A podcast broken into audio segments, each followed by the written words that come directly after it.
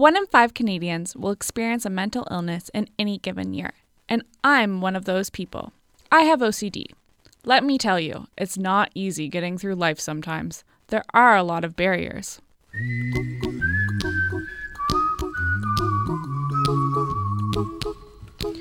Today on the Signal podcast, we explore what it would be like in a more perfect world where people living with mental illness don't face so many challenges. I'm a journalism student at the University of King's College, and this week, my audio workshop has agreed to help me look at the problems people living with mental illness face and how we can help. I sat down and talked to mental health advocate Ali Garber, who also has OCD. It was absolutely something I did not talk about at all. When I was diagnosed, I felt very ashamed. So even though, you know, on a personal level, it was really um, amazing to have that name and information, uh, it was still something I only shared with my family and close friends. I was very concerned that uh, employers um, and, you know, acquaintances uh, would absolutely judge me um, and, and base any sort of uh, assumptions on my character on, you know, knowing that I had a mental illness. And uh, that was very scary. It wasn't until recently um, that uh, I really felt more confident, I think, because I was in the position um, where I do have a great sense of privilege. I'm white, I'm middle class, I have uh, a stable career, I'm self employed, um, that I felt perhaps I, I could use my voice to be able to amplify uh, the issues that other people face, you know, myself included. Mm-hmm. Um, I'm still not 100% comfortable with it, though. You know, it, it's not easy. I don't think anyone mm-hmm. finds it really easy.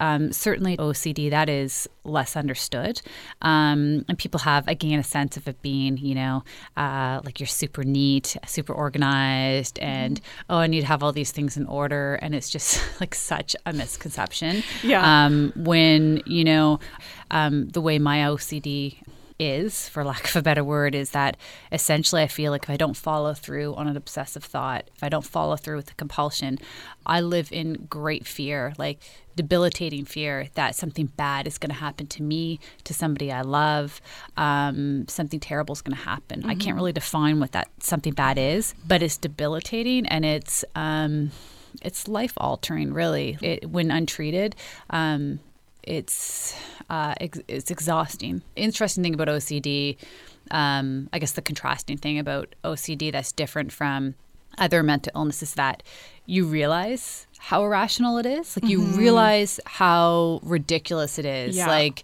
the fact that if I pull the second face cloth, that like disaster will fall upon myself or my family. The sky will fall or whatever the fear is. Right. Yeah. But I can't shake it. Yeah. And it turns into these physically debilitating mm-hmm. like symptoms mm-hmm. um, and um, it, that's hard for people to understand so what are some things that in a perfect world you would want to see in terms of accommodation for mental illness you know, we see so many um, awareness campaigns, and I certainly feel like there's a role for those, absolutely. And I think that there has been positive change because of that. Um, I think lately what's really been stuck in my head is how we accept some forms of mental illness and we're more comfortable talking about them um, in comparison to other mental illnesses, or even um, talking about somebody or, or being able to listen to somebody who's quote unquote doing well and stabilized um, in contrast to when they're not doing well, mm-hmm. like when they're in the midst of a mental health crisis. And I'm getting to a place where I'm feeling a bit more comfortable talking about those more harrowing experiences, mm-hmm. what it mm-hmm. looks like when you're actually experiencing a crisis. like it's it's your most vulnerable kind of um, aspect of your life yeah. in many ways, and so. But with that said, uh, I think there needs to be um, leaders in order to open to to create a path for mm-hmm. for other people in the future. I think it says something to the people that speak out about their courage uh, in, in being able to do so. But yeah, it, it comes with a lot of risk. And don't you think she's one of those leaders? That was Ellie, Ali Garber. Last year, she was one of Bell Let's Talk's featured people. And Ali says having a productive career is an important part of anyone's life, and having the freedom to feel supported at work is essential. Here's Ali again. In terms of uh, workplaces. I think we've seen a lot of progress in some areas, but I think we have uh, a ways to go. Um, I would love to see the day where you could call an employer um, and say, "Hey, I'm really struggling with my OCD. I'm going to need a couple days off so I can go see my psychologist, so I can perhaps talk about adjusting my medication." For more on this, we spoke with Heather Spidell. She's a public relations professor at Mount St. Vincent University in Halifax who has experience working in human resources. She says that making people feel accommodated is just a matter of taking the time. We have misperceptions about what people can do and what they can accomplish if they have a mental illness. And I think we need to get past that. Mm-hmm. Um, but certainly, that as an, a prospective employee uh, going out into the workforce is something that they have to face. I know that as a manager uh, working in various companies and working with mental health consumers, I know that there is a duty to accommodate. Whether it's legal or not, it's the right thing to do to make sure that your employee has the tools and support to be successful in the workplace everybody has potential, and a lot of times we're racing and we're very busy and we don't want to spend the time and we're driven by profits, and I respect that. But I think time is something that could change everything uh, time, respect, empathy, and integrity. So someone might say we're a long way off from that, but my daughter always says, How do you eat an elephant one bite at a time? And I think we just have to start doing it. Sure. So, what could it look like? Uh, it could look like instead of terminating someone because they're not performing the way you would like, that you actually take the time to coach and mentor that individual and that you find out what might be barriers for them in terms of their performance, and then you coach and mentor them so that that they start to excel. I worked for a company once that said in order to have satisfied customers, you must first have satisfied employees. And I think that's what I would say to anyone who said that it would take too much time in a perfect world, I would just like to see us uh, slow down a little bit, get to know people as individuals, and then understand what their strengths and capabilities are, and always come to the table with respect um, and empathy. And I think if we do that, um, we can move the needle for sure. That was MSVU professor Heather Spidell on the importance of taking the time to honor everyone's potential. University student athletes can seem like the big popular jocks on campus, but this doesn't make them immune from mental health struggles. And you might think the world of, of athletics is a tough place to be if you have a mental illness. Former University of King's College women's soccer player Sydney Kucherik struggled with mental health, but she felt the soccer pitch was a good escape for her.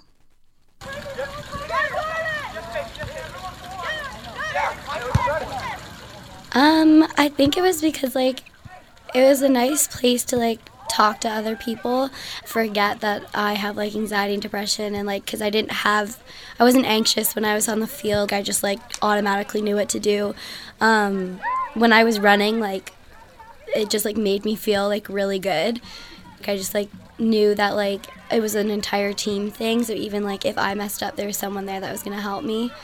Um, and I guess like I wanted that projected onto my like everyday life as well. I made some really, really good friends on the team. I'm still friends with some of them now. Yeah, like, yeah, I could talk to them about like anything. Well, for professors, I had one professor tell me that um, athletics aren't a thing. she doesn't believe in them. She wouldn't like make any accommodations for games or anything like that. Um, so I think that's like super important, especially like for me when like soccer is like so important. Like school is obviously important as well, but you do have to like look out for your mental health and if that's something that's like helping, then I think it needs to be a bit more accommodated for. Like concerning mental health, I just think it's like really important. Even if you don't want to play a sport, um, I think it's definitely important to like go to the gym, go for a run, just do something that's like moving your body. It just releases so much hormones that you need that like really make you feel a lot better. And student athletic programs are paying attention. In 2016, Atlantic University Sports teamed up with Bell Let's Talk to have a special games dedicated to mental health awareness. It has been happening ever since. Dalhousie University Executive Director of of Athletics and Recreation, Tim Maloney, was interviewed at the Dal women's hockey team's Bell Let's Talk game last Saturday, Sunday. Right when we talk to potential student athletes and recruits, um, that message is made very clear that not just their coaches' doors are open, but mine is open. And I'm by no means an expert in the space or a counselor, um, but I, I, I do have that door that's open and two ears that are willing to listen, and uh, and we also kind of have avenues and and resources available to us that, that we can get people help should they need it. Yeah, actually, a couple years ago, um, we did a customized training um, on mental health delivered by our, uh, our counseling services folks on campus who put together a, a customized training program so that our coaches could just gain a better understanding of, of what it is, what to look for, how to have those conversations, and then also understand the resources available to our students um, on campus and in the community. That was Tim Maloney. He's the Executive Director of Athletics and Recreation at Dalhousie. It is good to see that student athletics are shooting to help their athletes with their mental health struggles. Research shows the importance of attending to culture and counseling and psychotherapy. Sometimes it's easier to work with someone who looks like you and understands where you're coming from. But are mental health care services in Nova Scotia culturally sensitive? We talked to three students who identify as people of color. Here are Claudia Castillo Prent, Dexter Nunaby, and Hao Run Lee. My name is Claudia Castillo Prent. My name is Dexter John Unibe. My name is Lee.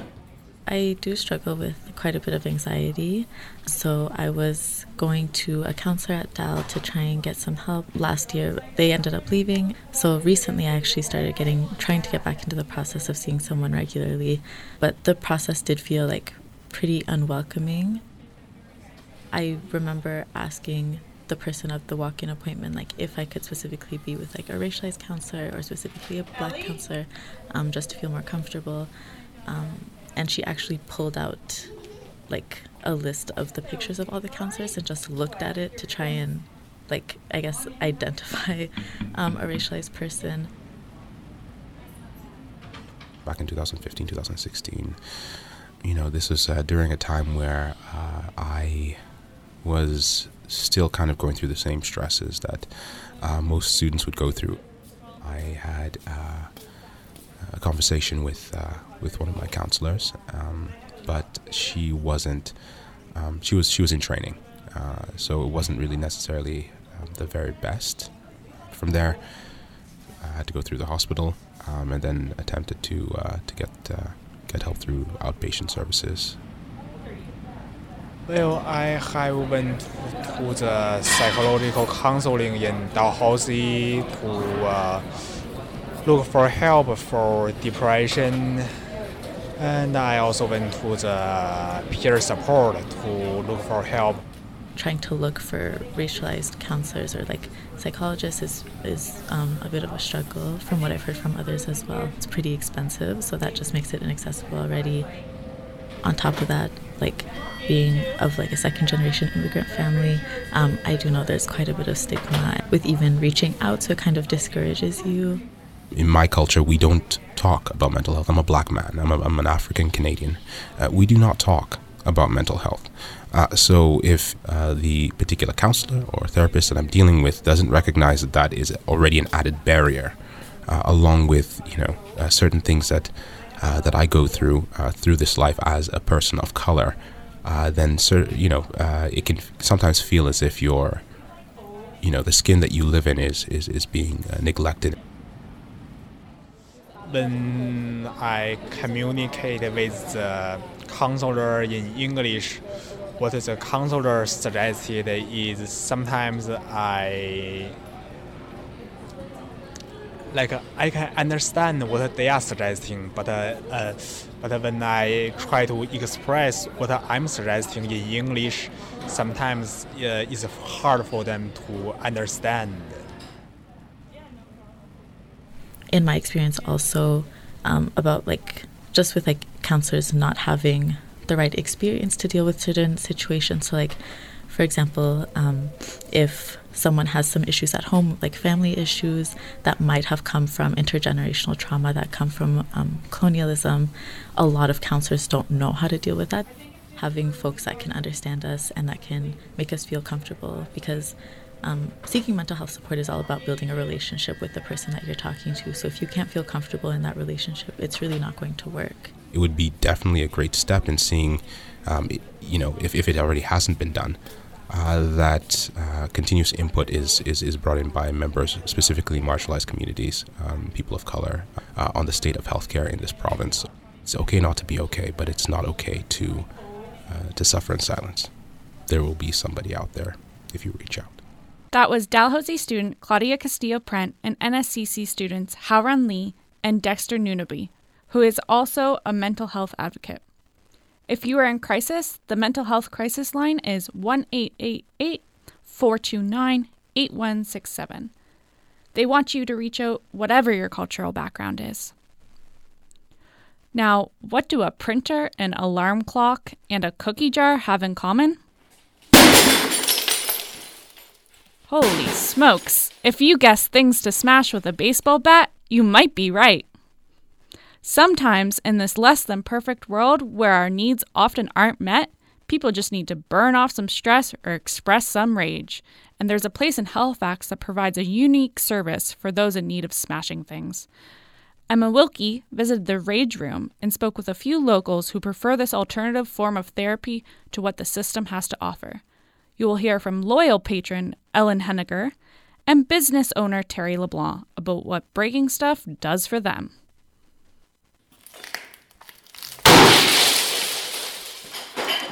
This place exists because you can't get your rage out in your real life, right? Like in a perfect world, how would you be able to relieve your stress?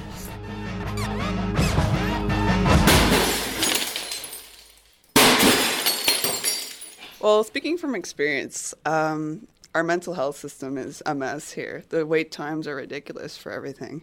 So it helps to actually have a good outlet, a healthy outlet that you can do. And I, I find the Rage Room gives me that.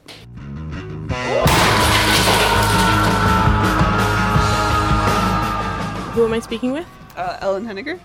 Nice to meet you. Nice to meet Uh, you. what will you be smashing today? Hopefully, lots of cool stuff.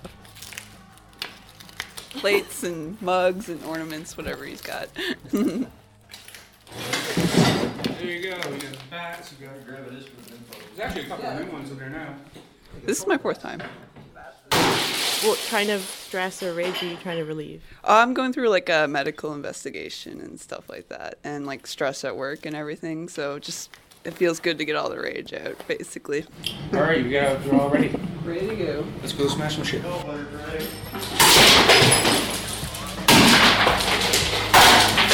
Yeah, in a perfect world, yeah, the healthcare system. Like I know my friend, she's been trying to get help for depression. She's all had like a year waiting list and stuff like that. So it's just it can get better. So hopefully it will. Honestly, really, the uh, the real emphasis of this business is entertainment. People do come here to rage because they need to. But most people come here to have fun. That's really what we're about.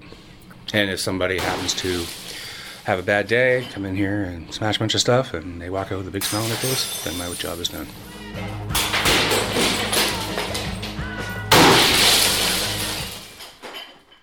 That was Ellen Henniger and Terry LeBlanc at the Rage Room. Raging isn't for everyone, though. Sometimes a softer approach is better, and there's a lot of research that shows cuddling with a furry friend can provide relief for stress and can even bring down blood pressure and your heartbeat. In a perfect world, maybe animals are allowed in more places. Here at King's, there are several dogs on campus. King's staff mem- member Jennifer Elvidge brings her dog Frodo to campus every day. His face is so perfect. last year, kind of around this time into exams at the end of the year, the students found it nice to be able to come in, and there's often a big gang of students that sit in the middle of the floor there and just kind of snuggle him because it's a good stress relief when you're worked crazy like you guys are. oh, you went in my mouth. That's a big I'm so sorry. I'm like right away. I just love That's this dog. okay. Times he'll be off somewhere in the office and they'll be at the counter in tears almost because of their student account and he'll just wander around and sit by their feet and a couple of them have just oh this is the best thing I needed this today. I haven't seen a dog. You haven't seen a dog for or a puppy. There's obviously a benefit that people have seen with having animals around in stressful times and the disadvantage is that most places can't have one all the time. Like you don't have access to that all the time. Here to make my day, are you? That was Jennifer Elvidge. She works in the bursar's office at King's, along with Friendly Frodo. Actually, King's brings puppies to campus during exam season. Lots of universities across the country do that now. Mark Grant operates the nonprofit orga- organization called Therapeutic Paws of Canada and runs puppy rooms on campus. when therapy dogs come in, here's a big, lovable dog or a small dog that you can hug, pat, uh, hold on to, share stories with uh, many of the handlers about the dog that you're leaving at home right now and that you miss so much. So, therapy dogs provide that that bond, uh, short-term bond to the the folks we meet, and they put smiles on people's faces, and they they relieve the tension that. Uh, uh, drop the blood pressure of individuals uh, for a few minutes, and it just gives them a, a change of lifestyle, short as it may be. It's very, very effective. That was Mark Grant, the Therapeutic Paws of Canada. When it comes to dealing with mental illness, different strokes for different folks. I'm going to give the last word to Ali Garber. you know, I, I don't think you could take away from the bravery of the people who are stepping up on that day to talk. Um, while I think we definitely need to challenge Bell to do more, um, it's absolutely a start. Um, but again, I think if there's anything I would like to see changed, um, is instead of just congratulating the person um, that is doing well, that is kind of see, seem to be overcome, have overcome their their illness. I'd like to be able to see more compassion and empathy for those who are really in the depths of their struggle and having the courage uh, to be able to lend a hand and do what you can to to get them help.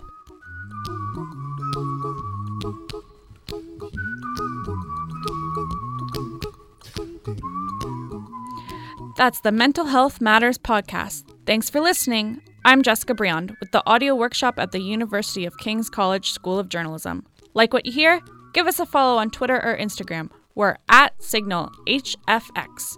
Thanks to producer Salam Shuait and Emma Wilkie, who's in charge of social media, and to technician Mark Pinio and our audio prof, Pauline Dakin. And don't forget to be brave enough to help someone out.